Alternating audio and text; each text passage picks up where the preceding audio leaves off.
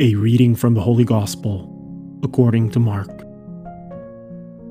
After making the crossing to the other side of the sea, Jesus and his disciples came to the land of Gennesaret and tied up there. As they were leaving the boat, people immediately recognized him. They scurried about the surrounding country and began to bring in the sick on mats to wherever they heard he was.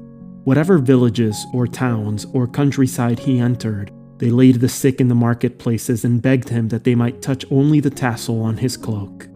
And as many as touched it were healed. The Word of the Lord.